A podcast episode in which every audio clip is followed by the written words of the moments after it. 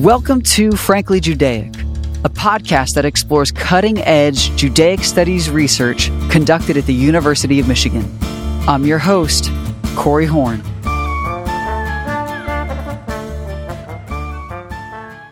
The Greco Roman antiquity is the period where the Mediterranean basin, including the land of Israel, was dominated first by Greek kingdoms in the wake of Alexander's great conquest in the 4th century. It transitioned under the control of Rome and was dominated by Rome until the 7th century CE when a large portion of the Near East was conquered by Muslim Arabs. I consider myself a cultural historian. What interests me is, is the history of Jewish cultures and the way they evolved, the way they developed in interaction with non-Jewish cultures of the time. Dr. Alexei Sivertsev is with the Department of Religious Studies at DePaul University in Chicago, broadly studying a range from the 1st century BCE until the 7th century CE. His current research is titled Semiotic Communities, Signs and the Construction of Jewish Identities in the Second Temple Period.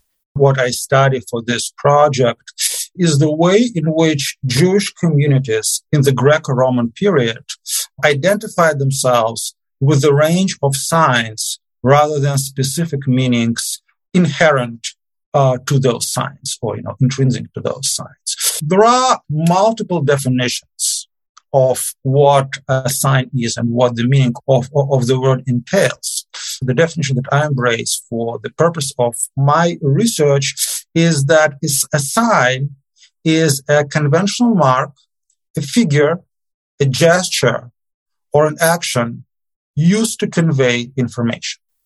This definition has been around a lot longer than Sivertsev and actually originated from one of the founders of modern semiology and the study of semiotics. Linguist Ferdinand de Saussure lived in the late 19th, earliest 20th century and argued that a sign or a word does not have any inherent meaning.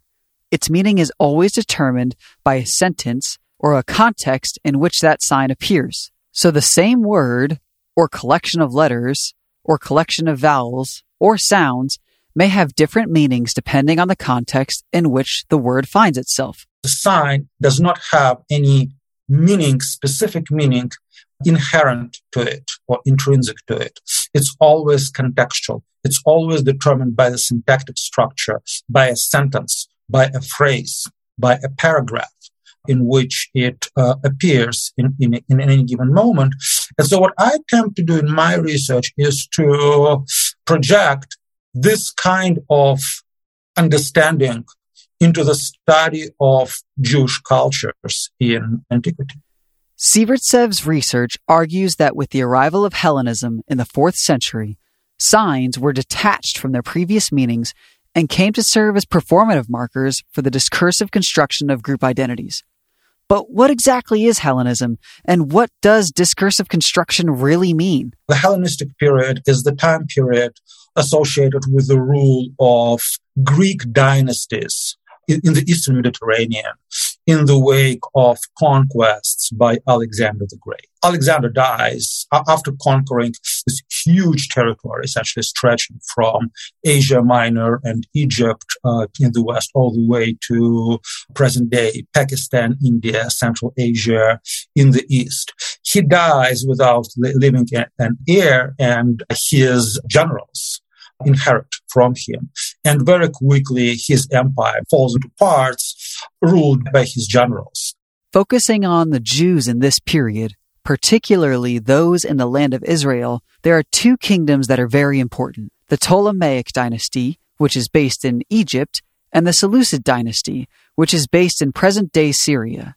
These dynasties are fighting over control of the Near East, and the land that's caught right in between them is Israel. What happens during that period is that Greek culture and Greek cultural conventions, by which I mean language, but also institutions such as a Greek style city state called polis and its institutions uh, and Greek art, they arrive in the Near East uh, in the wake of Alexander's conquest, but also in the wake of Greek settlement and they begin to mix with local Near Eastern traditions, including Jewish ones. Hellenism is essentially a result of that mix, a result of that intermingling between native Near Eastern cultures and, and the Greek Hellenic culture. This new cultural phenomenon, now known as Hellenism, continues past the dominance of the Greek kingdoms by the gradual arrival of the Romans. Starting in 3rd century BCE, continuing into the 2nd and 1st century BCE, Rome takes over the territory from the Greek kingdoms. Rome gradually takes over the territory from the Greek kingdoms, from the Seleucid and Ptolemaic kingdoms.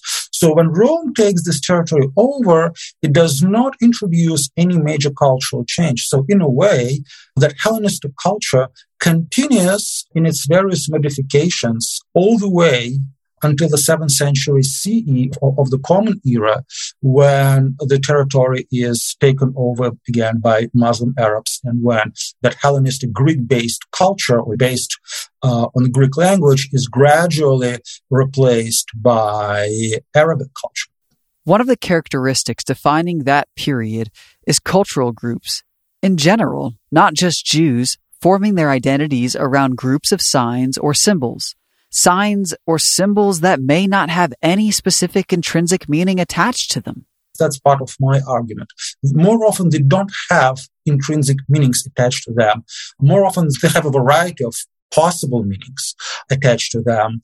And those meanings are based on a variety of contexts in which those signs, those symbols appear.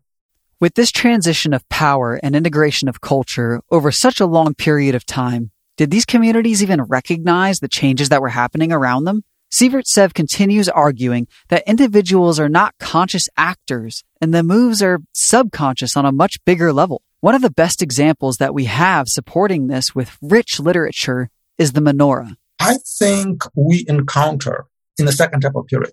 The menorah comes to be used in a variety of contexts. Menorah as a symbol as, as a sign, as a mark, comes to be used in a variety of material contexts. It appears on coins.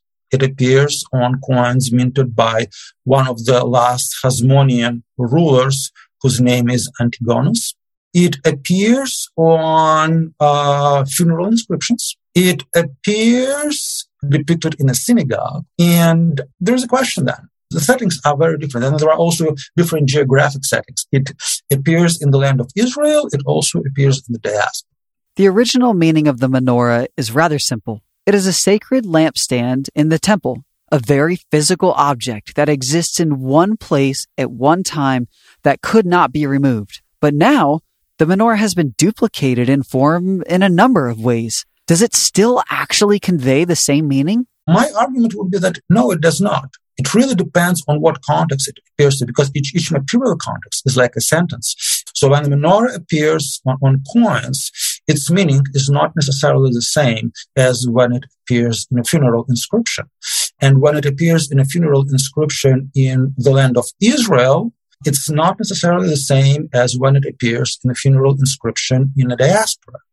Each of these settings, it has a different meaning. So menorah as such in this situation becomes what again we would call in the semiotics an empty sign, and a sign empty of any intrinsic meaning associated with it. It gets filled with a particular meaning every time it appears in a new context. Although these signs may have a new meaning assigned, it does not mean they automatically lose the original value assigned to the original purpose. The physical menorah in the temple remained sacred even while being duplicated at Mass. It remained in the temple in a place where only priests were able to access it. It did not mean that those other representations became sacred upon creation, but what it did develop was a mark of identity for specifically the Jews. While marks like the menorah were identity based, there were also performative markers for the Jews. And perhaps one of the most well known of those is circumcision. Circumcision comes front and center in the self representation of Jewish community precisely during the Greco Roman period. As we read First Maccabees, the description of the Maccabean revolt in, in the second century BCE, their circumcision is really central. It's central as a rallying point. It's central for marking, identifying, setting aside Jewish community. When the book describes anti-Jewish persecution, one of the things that gets attacked is circumcision. When the book res- describes Jewish reaction, the Maccabean uprising, one of the things that gets upheld and then enforced is circumcision. When the Hasmonean dynasty started expanding outside of Judea and conquering territories in 2nd and 1st centuries BCE, one of the things they did was forcibly circumcise people who they conquered in order to include them into this newly envisioned, newly designed Jewish community. Being one of the first examples of conversion, it also became part of a political expansion in the land of Israel. When people found out Jews are circumcised, it also meant they were part of this group identified as Judeans at that specific period of time. Circumcision is this example of a performed act or performed sign, which also becomes important as a discursive sign because you don't just perform it, it becomes part of how you verbalize your identity because reference to circumcision becomes crucial in written texts that describe Jews, Jewish and non-Jewish alike, because when non-Jewish authors talk about Jews, circumcision is one of the markers, is one of the signs that identify Jews for them. I mean, I mean Greco-Roman authors. On some level, this choice of circumcision now is in fact a conscious shift. It also plays a greater value in marking one's participation in a community which is interesting because it doesn't necessarily articulate for yourself any intrinsic meaning. You very well could be doing it just to do it, because by doing it, you're participating in the community. And this now leads us into the idea of discursive construction. Discursive construction is the way things are talked about, described. So it's basically the way they appear uh, in self-narration, in talking about oneself, in self-presentation, uh, in narrative context. So discursive construction is essentially a narrative construction. So we have both Jews and non-Jews with performative and discursive markers. Markers that became indispensable to organizing and structuring society. There are several processes associated with this identity construction. Some of them have to do with violent changes, such as the breaking up of kingdoms. There was also a major event in Jewish history called the Jewish Revolt against Rome in 66 CE. This resulted in destruction of the temple in 70 CE, marking a significant turning point in Jewish history. It's not only the destruction of the temple, but also the destruction of Jerusalem and the Jewish communities across Judea. This caused shifts in political, social, and cultural structures of Jewish society as a whole. You also have new markers either coming into existence or old markers being reconsidered and restructured. And uh, part of it has to do with the rise of what is called in modern historiography, in modern history of the Jews, rabbinic Judaism, Judaism which people practice today and which is associated with the group called rabbis active in the first several centuries of the common era when many of practices and symbolic forms get reimagined, some would say reinvented. Having all of these old and new markers spread across thousands of years leaves you wondering how much of this information from the root source do we actually have? Do we know the real identities and meanings behind some of these signs and symbols that we see today?